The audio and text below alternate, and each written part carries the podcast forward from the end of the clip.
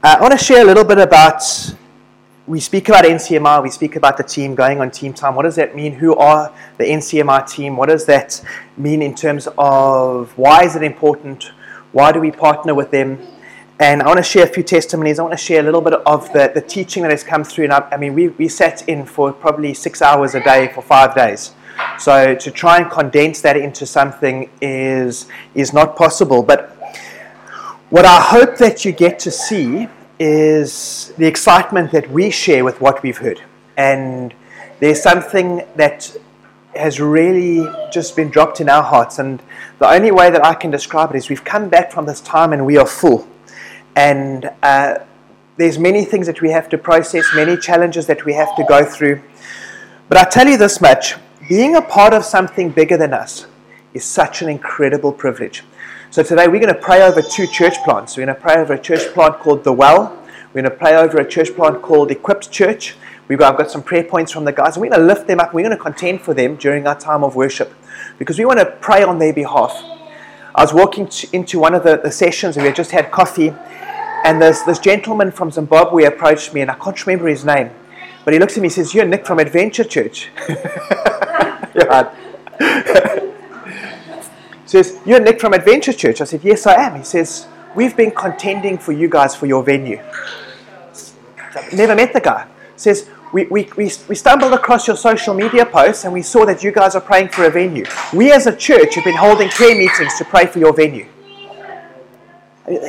How is it that you randomly have this guy that happens to be in the same place and he comes up and he says, Actually, we as a church have been investing into you guys as a church. We've never met them before. So we, we want to be a people who invest in other churches as well. And, and that's the purpose of what we do. In she didn't make a note of this, so I'm, I'm 99% sure I'm in the right place here. But um, open, my, open our Bibles. Um, Philippians 1 from verse 3 says, I thank my God in all my remembrance of you, always in every prayer of mine, for you all making my prayer with joy because of your partnership in the gospel from the first day until now. So we talk about partnering with NCMI.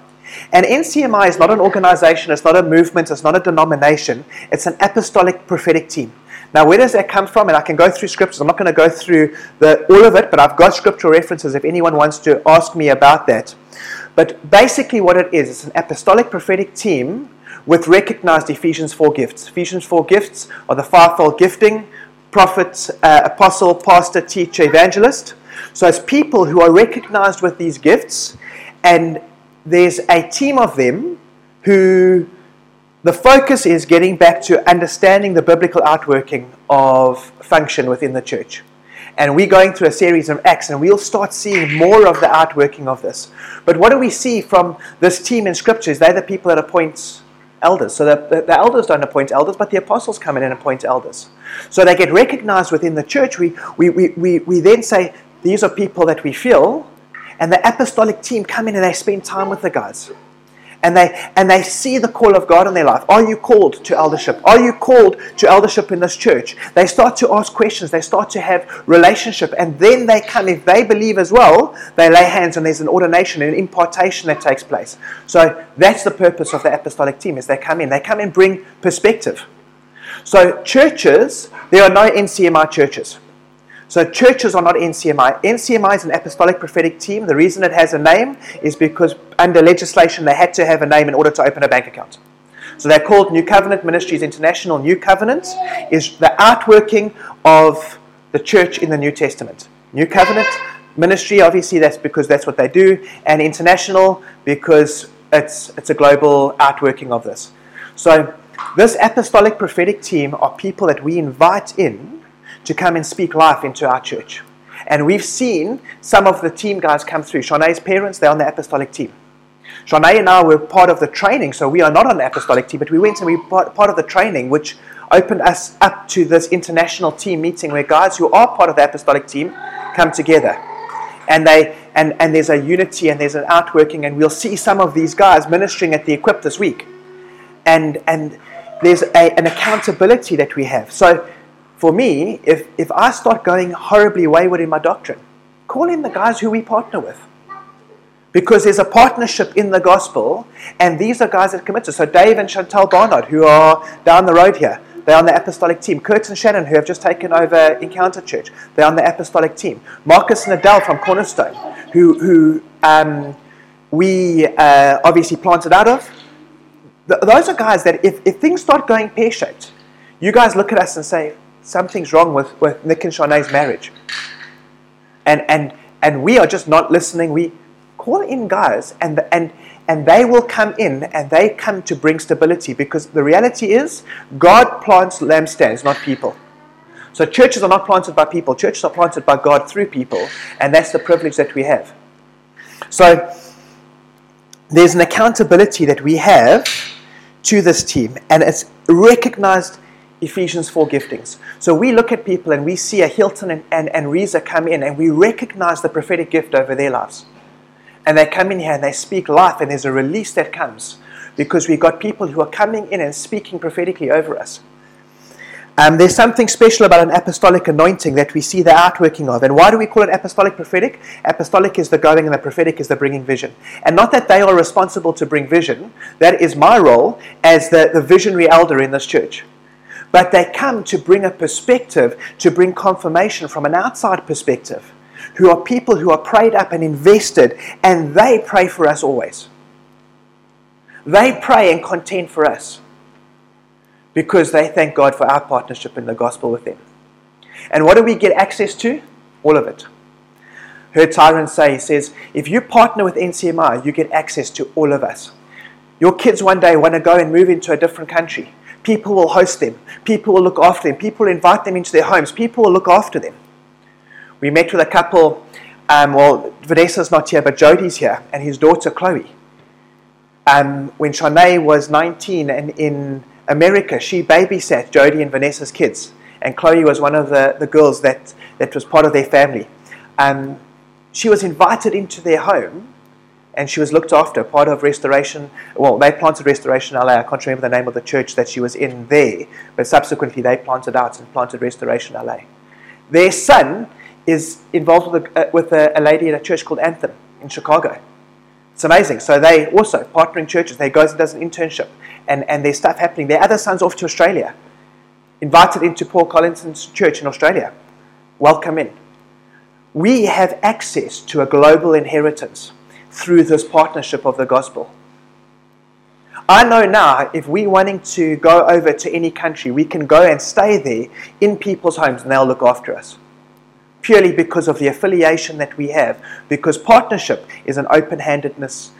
I mean, I was saying to Marcus last night, I was chatting to him over text message, and I said to him, I cannot express the value that we've received from being in partnership with this team. We come here and people say, What do you need? How can we help you? We get to go to the Connect time once a, a month in terms of Durban, and, and the guys come and give input into our lives. We have the NT Connect Time, which is a, a smaller group of guys just around here City Hill, Ballito, Encounter Church, Destiny Life, River Song in Mandini. And we get to lift each other's arms up and we get to encourage and pray over each other. It's a privilege for us to partner with, with this, this thing. But, but we ourselves are an autonomous church. So we're not an NCMI church, we're an NCMI partnering church. So we remain autonomous, yet we are interdependent. And that interdependence comes with an expectation for us to, to hold on to those relationships tightly. And that is why we'll go and spend a week in Joburg. That is why I get to have the privilege of going into to Kenya in, in three weeks' time, is because of this partnership in the gospel. And what is it that's being taught? Going back and looking at the book of Acts, going back and looking at scripture and trying our best to, to relay what we see in scripture and let that be the outworking. And that is where NCMI was birthed out of. A group of people who kept looking at the book of Acts and seeing how Acts worked out and said, I want to see what we're seeing in the book of Acts. They get together, and all of a sudden, there's this team of people who are getting invited into churches to go and bring perspective, go bring insight. And, and we have the privilege of, of partnering with NCMI.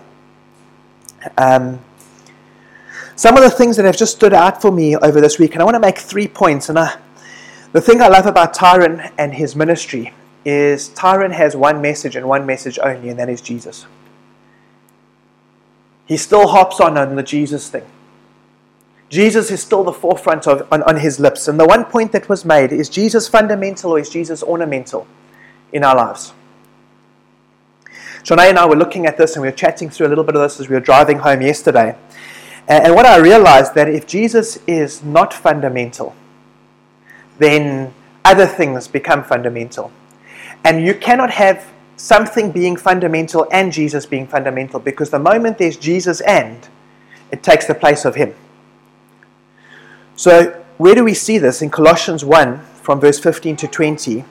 The heading is the preeminence of Christ. It says, He is the image of the invisible God, the firstborn, firstborn of all creation. For by him all things were created in heaven and on earth, visible and invisible, whether thrones or dominions or rulers or authorities, all things were created through him and for him. We've been created through him and we've been created for him. This church has been planted through him and this church has been planted for him. It says, And he is before all things, and in him all things hold together. He is the foundation of what we do. It says, And he is the head of the body, the church. He is the beginning, the firstborn from the dead, that is in everything he might be preeminent. For in him all the fullness of God was pleased to dwell. So we don't make Jesus the most important thing. The Father made Jesus the most important thing. He's the one that presented Jesus in that. It says, God was pleased to dwell, and through him to reconcile to himself all things, whether on earth or in heaven, making peace by the blood of his cross. So he is the foundation of what we believe. Too often we accept Jesus as Savior, but we let God, Jesus as Lord. He needs to be Lord of our lives. And what we see is through Jesus, the Father and the Holy Spirit are also revealed. John 14, verse 6 to 11. This is a, a passage of scripture that, that I shared the other day that Emmanuel, when he was away, had sent to us. It says, Jesus said to him, I am the way, the truth, and the life. No one comes to the Father except through me. If you had known me, being Jesus, you would have known my Father also. From now on, you do know him and have seen him. Philip said to him, Lord, show us the Father, and it is enough for us. And Jesus said to him, Have I been with you so long, and you still do not know me, Philip? Whoever has seen me has seen the Father. How can you say, Show us the Father? Do you not believe that I am in the Father and the Father is in me? The words that I say to you do not speak on my own authority, but the Father who dwells in me, that uh, he, uh, who dwells in me, does His works. Believe me that I am in the Father and the Father in, is in me or else believe on account of the works themselves. So Shanae was talking about earlier the outworking of these things, the testimonies that we get to share, the incredible stories that stir us up. But it's not us, it's Jesus.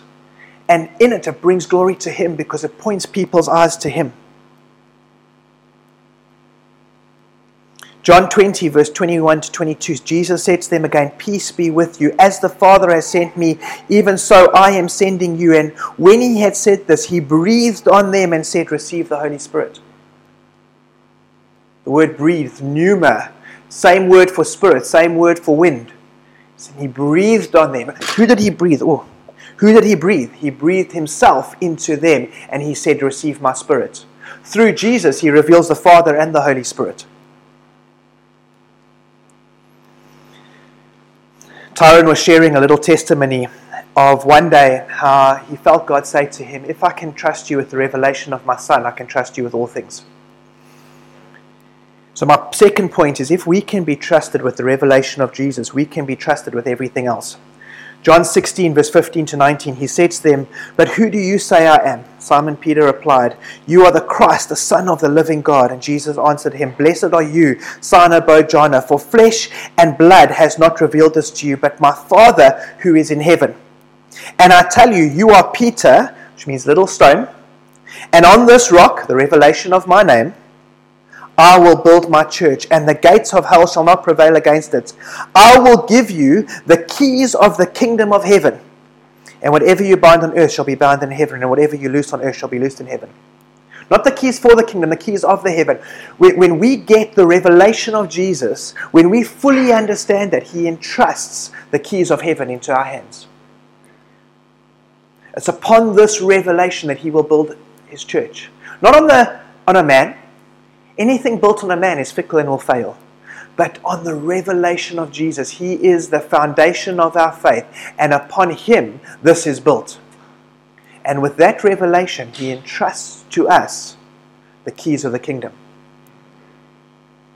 If He can trust us with His revelation, hasn't been revealed to you by flesh and blood, but this has been revealed to you by my Father. That is our heart's cry when people come in here. We want them to experience the revelation of Jesus. I want to end off with this one here. Number three, if Jesus is fundamental and we have been entrusted with his revelation, disciples will follow him and not us. In John 1, verse 35 to 37, it says, The next day, again, John was standing with his two disciples.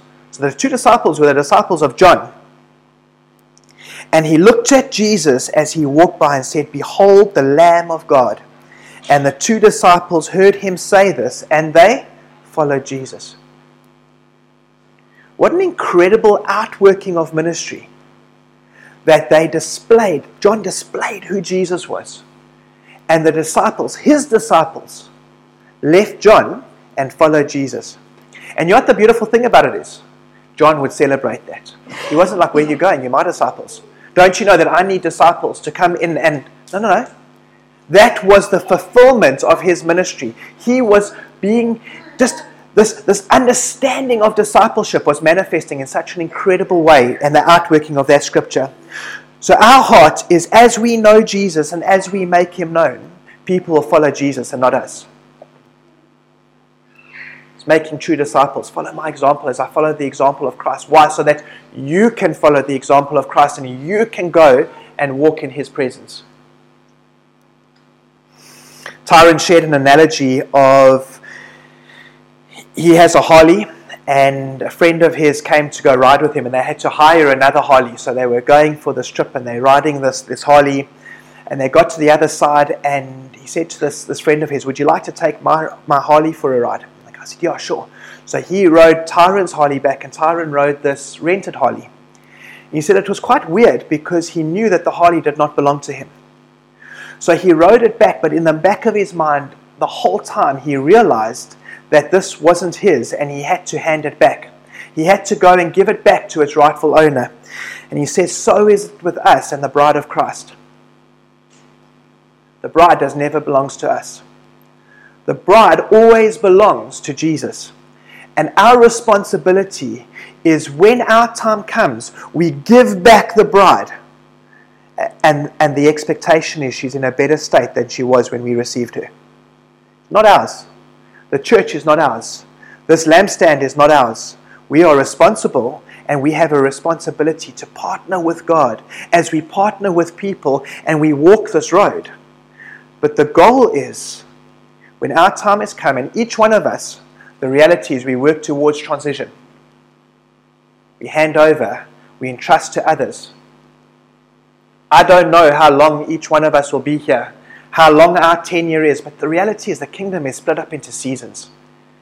And sometimes those seasons are short, sometimes those seasons are long, but they do come to an end. And, and we're going to be a people who work towards the handing over to those who are to come.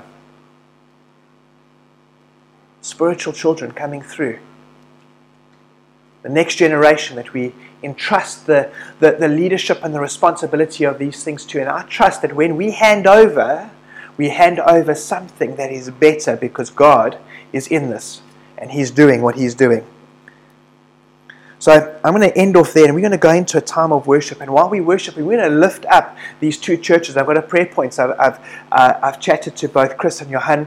Um, we're going to chat to their, um, uh, I'll, I'll give you the names of their families. Let's pray over them by name. Let's lift up the well and equip church. Let's speak life over them. And let's trust that they will be blessed because of these prayers. I want to end off with, with one last, um, just a prophecy that came through from one of the guys who's a recognized prophetic gifting in NCMI, a gentleman by the name of Ken Grenfell. And in 2019, he had a dream. And the dream was he arrived at an NCMI prayer meeting in a vehicle, and there was a bunch of people. He dropped them off, and he went and parked the car. He realized that his Bible was in the car. He turned around, went back, and the vehicle was gone. And there, his notes were in the vehicle as well, but there, lying in the gutter, was his Bible. But the vehicle was gone, and he said, I feel that the vehicle represented the church, but we were at a prayer meeting, and all that was left was prayer and the word. And I feel there's a season, I don't know what that means, that the vehicle of the church is going to be removed. And it was 2019, the end of 2019, 2020, we hit COVID. And what did we see? We saw the vehicle of the church being suppressed. Couldn't meet, gatherings. What were we left with? The word and with prayer. He says, even my notes were gone. Even the notes. We've got to get back to the word. We've got to get back to prayer. And I think there's something of us. We've got to be a people who pray. We've got to be a people who are in the word, who understand the word, who want to work out the outworking of the word. And I want to say, if you see something that we do, that when you look at the word and it doesn't align, I want you to come with scripture and say, guys, I see this, you doing that. Why? Tyrone made the statement that he's been challenged because he says, if you want to be on our team and if you want to be on eldership, you should have a passport. He says, where do you see that in Scripture? He says, Acts 1 8, going to Jerusalem, Judea, Samaria, ends of the earth. How do we get there unless we've got a passport? So if we're going to be a people who work biblically, work with a passport. Now, is it? Is, it's not unbiblical, it's abiblical. So the, the passport's not specifically referenced, but we know what the vision is, so therefore we've got to do this to align with the vision.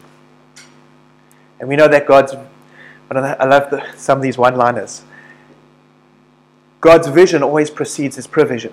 That's why we've got to step out in faith and the provision comes afterwards. We see testimony of this time and time again. Um, we don't lay down our vision for the vision of this church. What we do is we lay down our vision for God's vision. Don't ask God to bless what we're doing, but ask God, what are you blessing so we can be involved with what you do? We want Him to come and bless our plans. We want to align our plans with the things of God. So we lay down our vision for His vision. Lord Jesus, I just pray, Father, for us. Lord, that you will continue to stir our hearts. Jesus, I pray that if we ever make you ornamental, that you will reveal that truth and bring a supernatural conviction, Holy Spirit, upon us. Our heart's desire is that you are fundamental in all things. I pray that over each one of us. I pray for our revelation of you, that we will have such a biblically astute understanding of you, King, that we can be trusted with that revelation. And as a byproduct, that we can be entrusted with the keys of the kingdom. And Lord, I pray that we will never, ever, ever make disciples of ourselves, but that we will always make disciples that when we declare your name, they cannot help but go and follow you, King. I pray that you bless this church. I pray that you bless this area this lampstand that you've placed in this strategic region for you, King. I pray that it will never be hidden under a table, but will always be seen as a city on a hill. That those who are in darkness are drawn to its light, and that they will come here and find you, Jesus. In Jesus' name, amen.